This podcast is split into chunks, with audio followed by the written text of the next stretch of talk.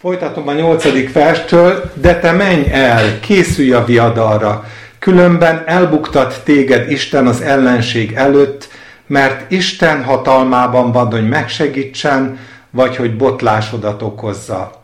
Akkor azt kérdezte Amaciá Isten emberétől, de mit tegyünk a száz talentum ezüsttel, amelyet Izrael seregének adtam? Isten embere így felelt, az Úr annál sokkal többet adhat neked. Külön választotta tehát Amacia azt a sereget, amely Efraimból jött hozzá, hogy menjenek haza. Ezek igen megharagudtak Júda népére, és felgerjedt haraggal tértek haza. Amacia pedig neki bátorodott, elindította a hadi népét, elment a sós völgybe, és megvert tízezer széiri embert.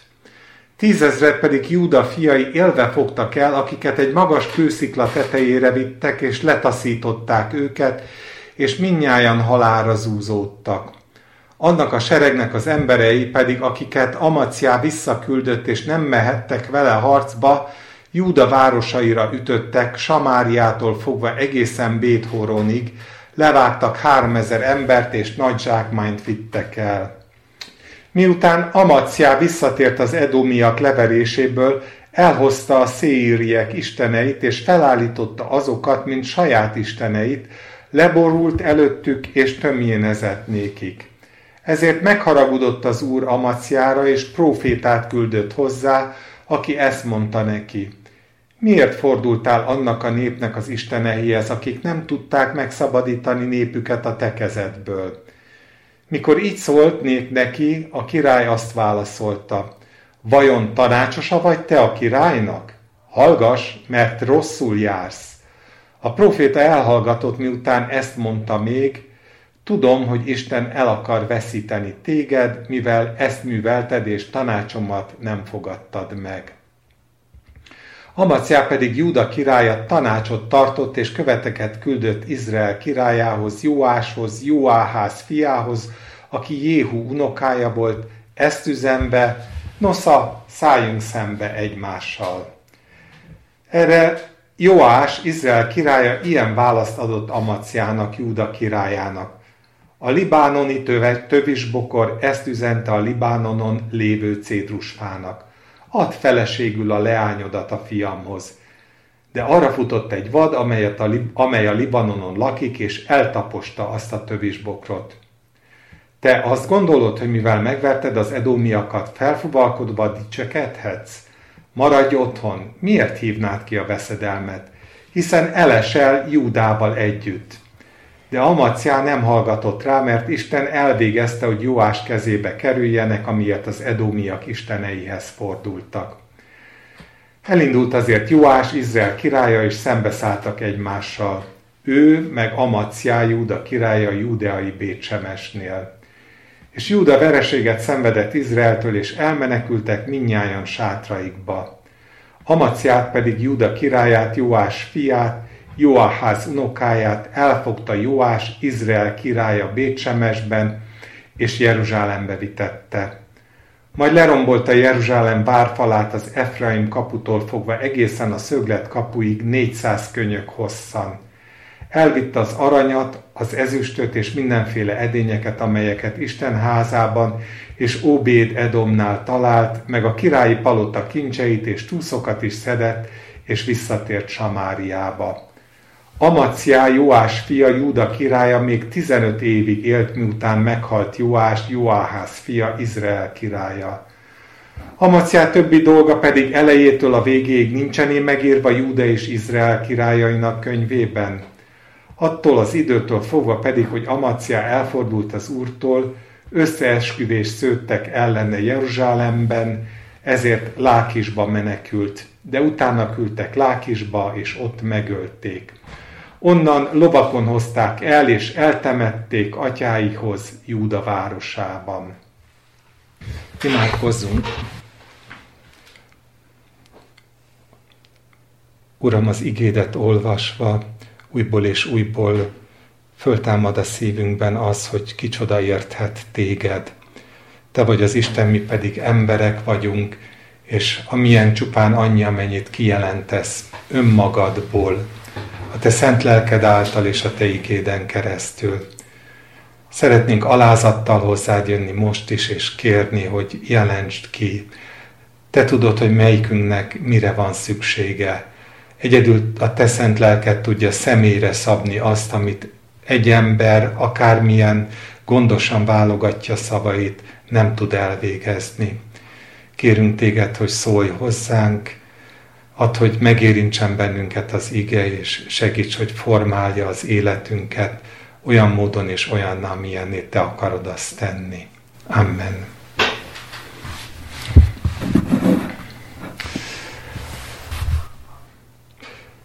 Végül is egy egyszerű történet. Középpontjában egy olyan király áll, akiről a felütés az valami olyasmit mondott el, hogy nem volt ő alapvetően rossz király. Azt mondja, hogy azt tette, ami kedves az Úr előtt, de nem teljes szívből. És valahol ez a de nem teljes szívből az, ami az első gondolatokat megfogalmazza az emberben jó példa volt előtte, az apjának a példája volt előtte. Alapvetően Júda királyai közül jó néhány olyan királyt ismertünk meg, akik jó királyok voltak. És bizony, lehet, hogy nem tűnik föl, de a jó hagyomány is hagyományá tud válni. Az istenes élet is képes felszínessé válni, formaivá válni. A következő generációk meg tudják tanulni azt, hogy hogyan kell viselkedni, és hogyan kell engedelmeskedni olyan módon, valami, valamilyen módon az Isten törvényenek, hogy a szíve közben nincsen ott. És úgy tűnik, hogy ez a király is ezzel, ezzel az indulattal élte az életének az elejét. Még megvolt a máz, aztán később a máz is lekopik róla, és kiderül, hogy a mélyen az az ősi óemberi örökség az, az, az, az erősebb, mint sem az a hagyomány, ami a jó hagyomány, de az uralkodásának a kezdetén szükségesnek találja megjegyezni az ige, hogy azt tette, ami kedves az Úr előtt, és példaként rögtön azt idézi, hogy, hogy igyekszik betartani azt a törvényt, hogy ne bűnhődjenek az atyák védkeéért a fiak, és noha igen, igazságot szolgáltat az apja halála miatt azoknak, akik részt vettek abban, de a fiakat nem bántja. Tehát formailag rendben van a király. Nem derül ki azok számára, akik így az életének az elejét nézik, hogy valami gond lett volna vele.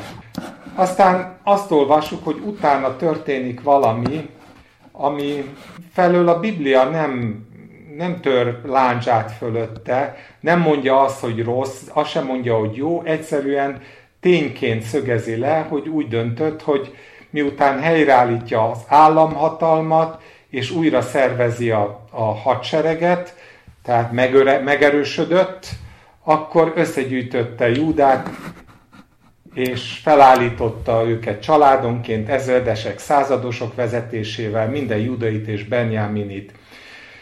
300 ezer válogatott fegyverforgatót talált közöttük.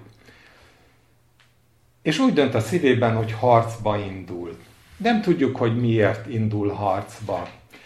És talán nem is ez a lényeges ennek a történetnek az olvasásakor, hogy miért vonul harcba. Fontosabb az, hogy hogyan áll a harchoz, és hogyan áll ahhoz, amit az Isten mond neki. Isten profétát küld, és elmondja neki azt, hogy azokra nincsen szükség, akiket ő fölbérelt, mindegy további százezer izraelit ahhoz, hogy Edom ellen vonuljanak. Zsoldosok hitetlen zsoldosok. Úgy értem a hitetlen zsoldosokat, hogy eh, annak az Izraelnek a szülöttjei, akik már egészen régóta bálványimádó nemzetté süllyedtek le, és mint hogyha valami olyasmit akarna Isten igéje mondani, hogy, hogy Istennek nincsen szüksége zsoldosokra.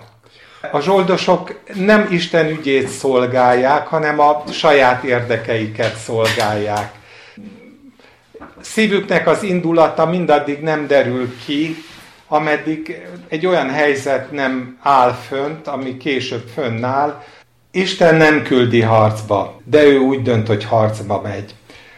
Hadd eszembe párhuzamként a mai élet. Egyszerűen arra gondolok, hogy többször fölmerül közöttünk az a kérdés, hogy vajon mindig mindent meg kell kérdeznünk az Istentől. Mindig mindenben az Isten tanácsát kell várnunk. És ha valami, akkor talán ez a történet arra is egy jó párhuzam, vagy egy, egy, egy fontos történet, hogy van olyan, amikor az ember nem csinál ilyet. És az is érdekes, hogy miközben az Biblia nem mondja azt, hogy Isten küldte volna, tulajdonképpen meg sem dorgálja amiatt, hogy nem az Istentől kérdezte meg, ahogy azt Dávid számtalanszor megtette, hogy menjen-e harcba, vagy ne menjen harcba. Elmegy harcba. De Isten valamit mond neki, hogy ha harcba mész, akkor viszont azok szerint, a törvények szerint menjél harcba, ami az én törvényem. Ne a saját gondolatot szerint menjél harcba. Úgy érezte ő nyilvánvalóan, hogy kevés lesz a 300 ezer ember, érdemes bebiztosítani magát, és, és több embert még szerezni. És mondom, zsoldosokat szervez be erre a célra, akik viszont nem tudják teljes szívvel az Isten harcait harcolni, meg az Isten embereinek a harcait sem tudja harcolni.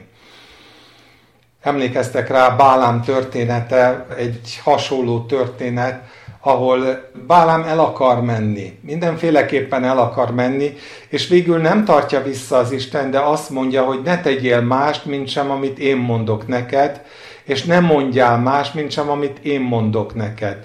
Mert hogy ez a biztosíték a sikeres harcra, hogy mindezt, amit csinálok, azt, azt, azt olyan módon csinálom, hogy közbe fölfele figyelek. Lehet, hogy a döntésem nem jó, mármint maga a harcba indulásnak a gondolata. Lehet, hogy saját ö, magamból indultam ki. Én gondoltam úgy, hogy, hogy ez az Úrnak az ügye. Szerintem ma is számtalan olyan eset van, amikor az ember azt gondolja, hogy az Úr ügye az, amiért ő harcba indul. És magát, az elindulást lehet, hogy nem kárhoztatja Isten. A döntést nem szükségszerűen kárhoztatja, mert eh, ha rossz pillanatokat is az hozza helyre, vagy a rossz döntéseket is az hozza helyre, hogy közben szól az Úr, és miközben ő szól, közben figyelek. És minél többször szól és figyelek, annál több lehetőségem van arra, hogy pályamódosításokat hajtsak végre. És valahol ezt érzem hangsúlyosnak ebben a, a történetnek ebben a szakaszában, hogy képesek vagyunk-e a pályamódosításra. Akármilyen döntést is hoztunk tegnap, akármennyire is ott volt, vagy nem volt ott abban az Isten. De hogyha elénk áll valaki, és azt mondja, hogy menjél, de közben ne felejtkezz el kérni az Istent arra, hogy adjon kegyelmet, hogy észrevedd, amikor ő eléd áll, és amikor ő azt akarja, hogy változtass az utadon, hogy akkor ezt megtegyük. Jött át a proféta, és egy alapvető igazságot leszögezett, és ez pedig az, hogy, hogy nincsen szükség. Nem, nem a létszámban kell bízni. Ugye ezt már Gedeonnál is látjuk, hogy nem a létszámba kell, hogy bízzon az ember. Talán a mai keresztények számára is ez egy, ez egy ilyen értelemben is fontos tanulság lehet, hogy, hogy nem a mennyiségben, amit én hozzá tudok rendelni az Isten ügyéhez, az Isten országáért való harchoz. Nem abban kell bízni, és még kevésbé bízni abban, hogy ebben be tud segíteni olyan, aki nem az Úré, vagy akit nem az Úr küldött. Hiszen, hiszen minden olyan zsoldos, vagy minden olyan e, ember, legyen az látszat keresztény, vagy legyen az a felszínen legalább annyira hívő keresztény, vagy jó keresztény, mint amennyire ez az amaciá az volt, be akar segíteni, ha nem jók az indítékok, akkor utólag nem fogja építeni az Isten országát.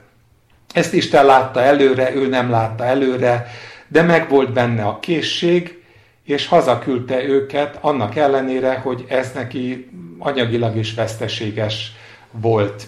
Meg is kérdezi a profitát, hogy hát mi történjen azzal a, a, azzal a pénzzel, amit már kifizetett ezért a önkéntes, toborzott seregért, mert ez nem a izraeli királynak a saját hadserege volt, hanem az általa fölfogadott zsoldosoknak a hadserege volt, és, és a válasz egyértelműen az, hogy, hogy, hogy Isten pótolni tudja a veszteséget. És megint, hogyha ilyen nagyon egyszerűen áttérünk a mi napjainkra, akkor valahol ugyanazt látjuk, hogy, hogy Isten pótolni tud. Elindulunk egy úton, ehhez az úthoz hozzárendelünk eszközöket. Ezeknek az eszközöknek lehet, hogy egyik része tiszta, lehet, hogy a másik része nem tiszta. És Isten azt mondja, hogy vedd ki abból azt, ami nem tiszta, mert ha nem veszed ki, akkor maga az egész útnak a sikere kétségessé válik. És fölmerül bennünk, hogy de hát Uram, ebben nekünk befektetésünk van. Pénzt áldoztunk érte, hogyan venném ki? És nem változik a, a Bibliának a hozzáállása, amelyik erre helyezi a hangsúlyt, hogy Isten ki tudja pótolni a veszteségeket. Akár számszerűen is, fizikálisan is ki tudja pótolni, de akár szellemi módon is ki tudja pótolni, mert, mert, mert az igazi gazdagság az az, amikor el tudjuk mondani azt, hogy ő mindenben gondot visel, és ő benne mindig gazdagok tudunk lenni.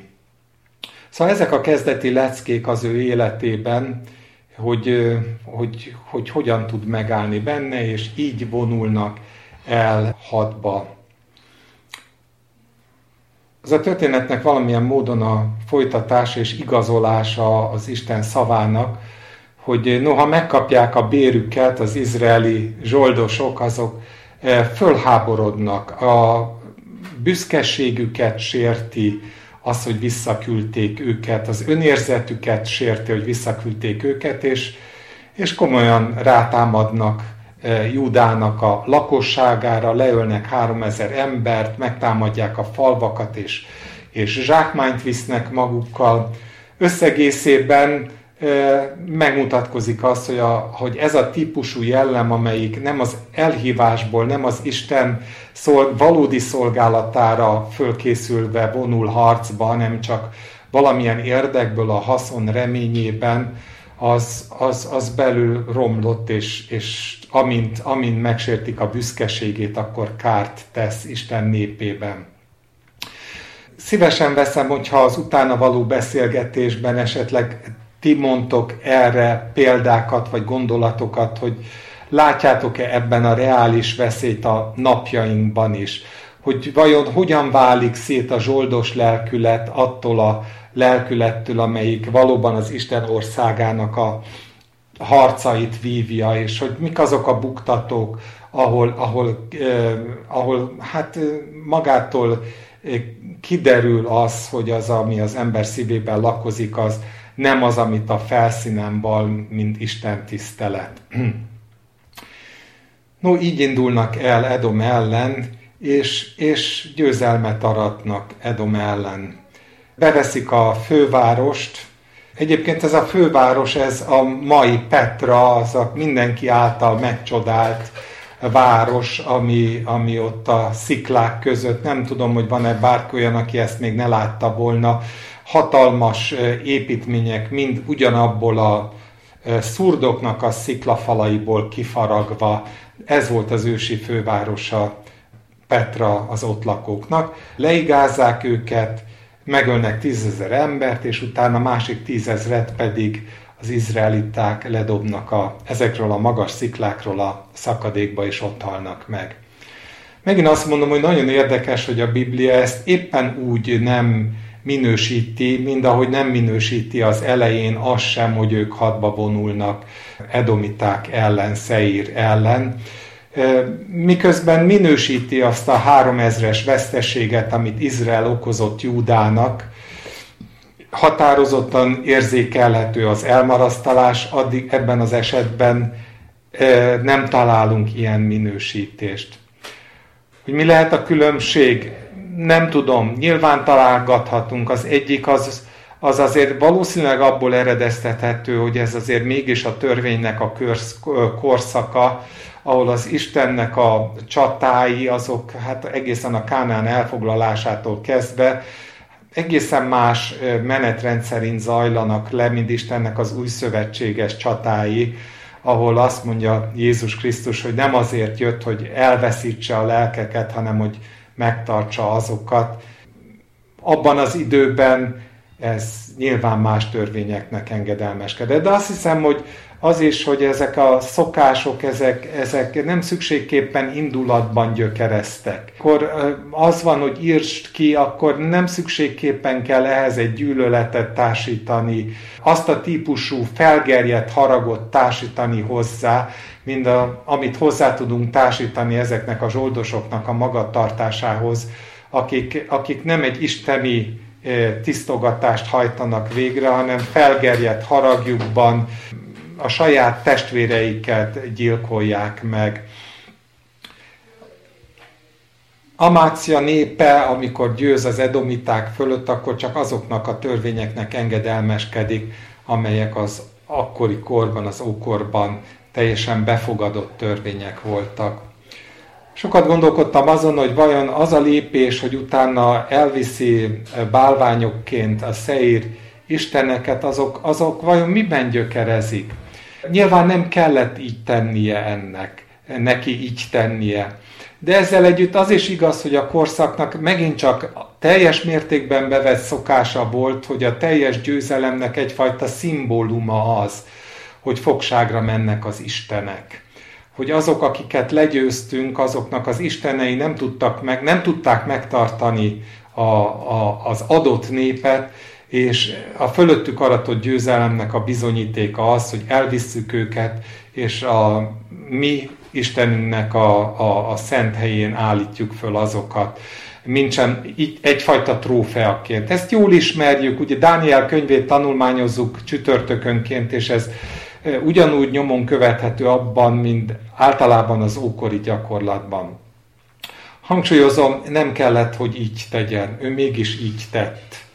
Nem tudom, hogy valahogy nem érzékeljük-e azt, hogy olyankor, amikor nem az Isten személyes indításából lépünk csatamezőre, és kezdünk el úgymond Isten országáért harcolni, akkor sokkal nagyobb a veszélye annak, hogy a győzelmünket, akármilyen győzelem az valamilyen módon szimbolizálni akarjuk, és a mi dicsőségünké válik, mint sem olyankor, amikor az Isten küld harcba.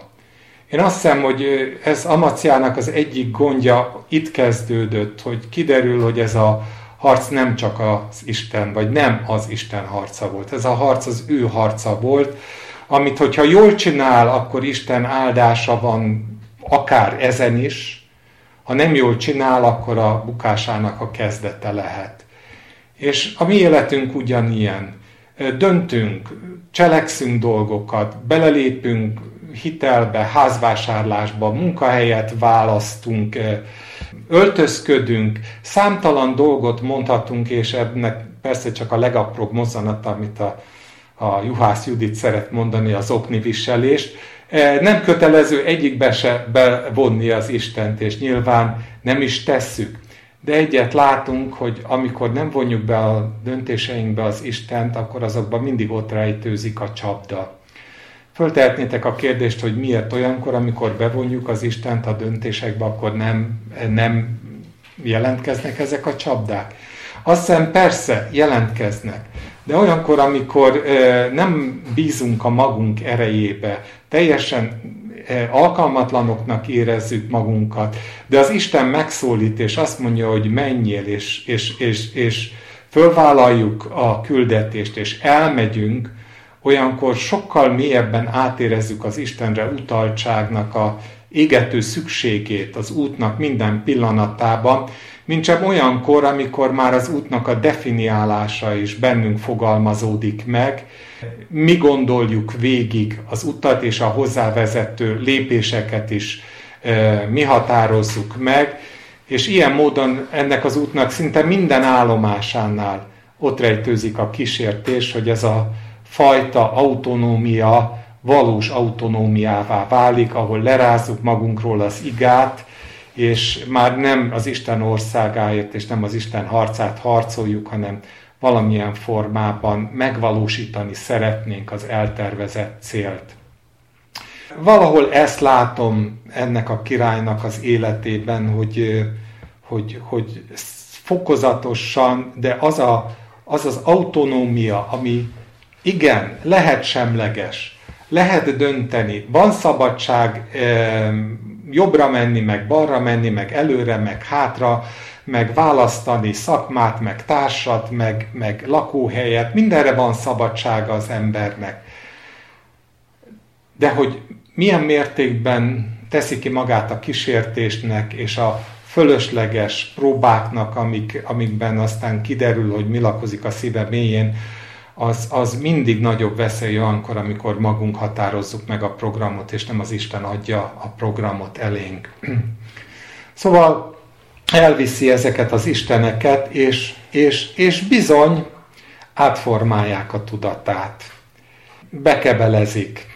Gyakran idézem Schäfert, aki, aki a Halál a Városban című könyvében elképesztően plastikusan leírja ezt a folyamatot, hogy az alsó szint az mindig felemészti a felső szintet. Hogyha ha, ha nem az Istennel jár az ember, ha nem teljes mértékben az ő tanácsából él, és azt teszi, amit az Isten mond, akkor nagy a hajlam arra, hogy a nemtelen megegye a nemeset, felemészze a rossz a jót.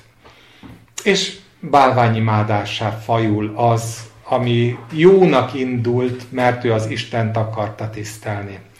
Nem szeretnék nagyon erős áthallásokat e, ez ügyben sem, és persze nyilván nekem ez egy érzékeny pont, de az, amikor mi arról beszélünk, hogy a kereszténység észrevétlenül kialakított egy istenképet, vagy sok-sok istenképet, amit persze mind Istennek mond, méghozzá mind a Jézus Krisztus Atya Istennek mond, meg sok Jézus képet, ami teljesen hasonló módon Jézus képnek tűnik, hogy vajon ebből észrevesszük-e azt, hogy olyankor, amikor mi alakítjuk ezeket a képeket, akkor azok éppen úgy bálványát tudnak válni, mint sem ahogy az izraeliták életében bálványát tudott, vagy bármikor Isten népe életében bálványát tudott válni.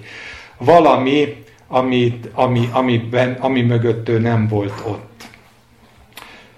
Hát nem tudom. Isten tudja, e, azt érzékelem, hogy e, nagy, a, nagy az késztetés e, mi bennünk is, hogy megelégedjünk az istenszerű képekkel, és egy idő után ezek fölemésztenek megint csak azt mondom, hogyha nem az Isten szolgálom, hanem az Isten ügyét szolgálom, és itt lépnék egy lépéssel tovább.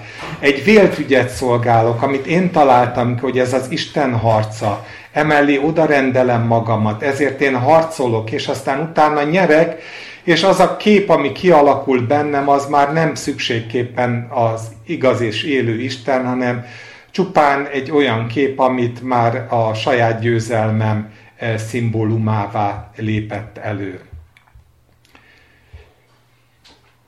És ezzel a, ezzel a változással egy csomó változás eljön az életében Amaciának. Az egyik az az, hogy megfordul az Isten embere ellen, megfordul az, ami, amit korábban megfogadott. Korábban ment a proféta, és elmondta neki azt, hogy rendben van, elindulhatsz ezen az úton, de azt tedd, amit az Isten mond. Most megint jön a proféta, feddő beszédet mond ellene, és már nem fogadja meg a feddő beszédet, ragaszkodik az Istenekhez, és már kigunyulja a profétát, és megfenyegeti, hogy jobb lesz, ha hallgatsz, mert ha nem hallgatsz, akkor bizony rosszul jársz. És, és hát ez a rendszereknek megint csak a sajátossága, hogy olyankor, amikor eltorzul az Istenkép, akkor, és hatalom van a kezében az embernek, akkor bizony nagyon könnyen belecsúszik abba, hogy az Istennek a valóságos ismeretét már elhallgattatni igyekszik, és megfenyegeti az Istennek az emberét azzal, hogy jobban jársz, ha hallgatsz, mert különben mi hallgattatunk el, a rendszer erejével hallgattatunk el. Ne szóljál az ellen, az Isten ellen, amit mi Istennek tartunk. Felfuvalkodik, megerősödik, erősnek tartja magát, és az ugye azért furcsa ez a dolog, mert a nevében egyébként benne van az, hogy a Jahvénak az ereje, az amaciá, de ő már nem a Jahve erejével számol, tulajdonképpen a kezdet az a Jahve erejével való számolás, amikor akár az anyagi kár árán is elengedi az izraelitákat, és, és, és maga megy a harcba de most már nem számol az Istennel, hanem, hanem, hanem kihívja maga ellen a sorsot. Az apropó az nyilvánvalóan az, hogy úgy érzi, hogy nem teheti meg rendszer úrként, hogy megtorolatlanul hagyja azt a sérelmet, ami az országán esett azáltal, hogy ez a 3000 zsoldos ez földulta az izraeli városokat, falvakat, és megölte, mármint a judeaiakat, és megölte Judának a polgárait. Ez egy állam elleni ok, háborúra való ok. Különös, hogy ebben a helyzetben éppen az Izrael királya az, aki józanabb őnálla, és, és, és, és azt mondja, hogy ne legyél felfuvalkodott attól, hogy győztél edomiták ellen, az nem azt jelenti, hogy győzhetsz mindenki ellen. Egyébként ő épp úgy nem tehetett róla, mint ahogy nem, nem tudott mit tenni ellene a júdai király sem. Tulajdonképpen az a furcsa helyzet állt elő, hogy Izraelnek ez nem a saját hadserege volt, ezeket magánemberekként, vagy szabad csapatként, talán ez a legjobb fogalmazás, bérelte föl Amacia a segítségül, és éppen ezért a királyuk nem is felelhetett azokért a törvénytelenségekért, amit ők megtettek Júda lakosai ellen. Mégis ellene fordul Amaciá, és, és, és háborút indít ellene. Megint csak az a aranyos, hogy egy nagyon egyszerű példabeszédet mond ellene, nyilván érzitek ti is benne tulajdonképpen a szépségét, még irodalmilag is élvezem, vagy hogy is mondjam, műfajilag is élvezem ezt a nagyon frappáns választ, amikor arról beszél, hogy a bogáncs az úgy gondolja, hogy feleségül kérheti a, a libanoni cédrusnak a lányát, és aztán mielőtt bármire sor kerülne, hát jön egy vadállat és eltapossa a bogáncsot. Így tekint uh, Amaciára Júda királya.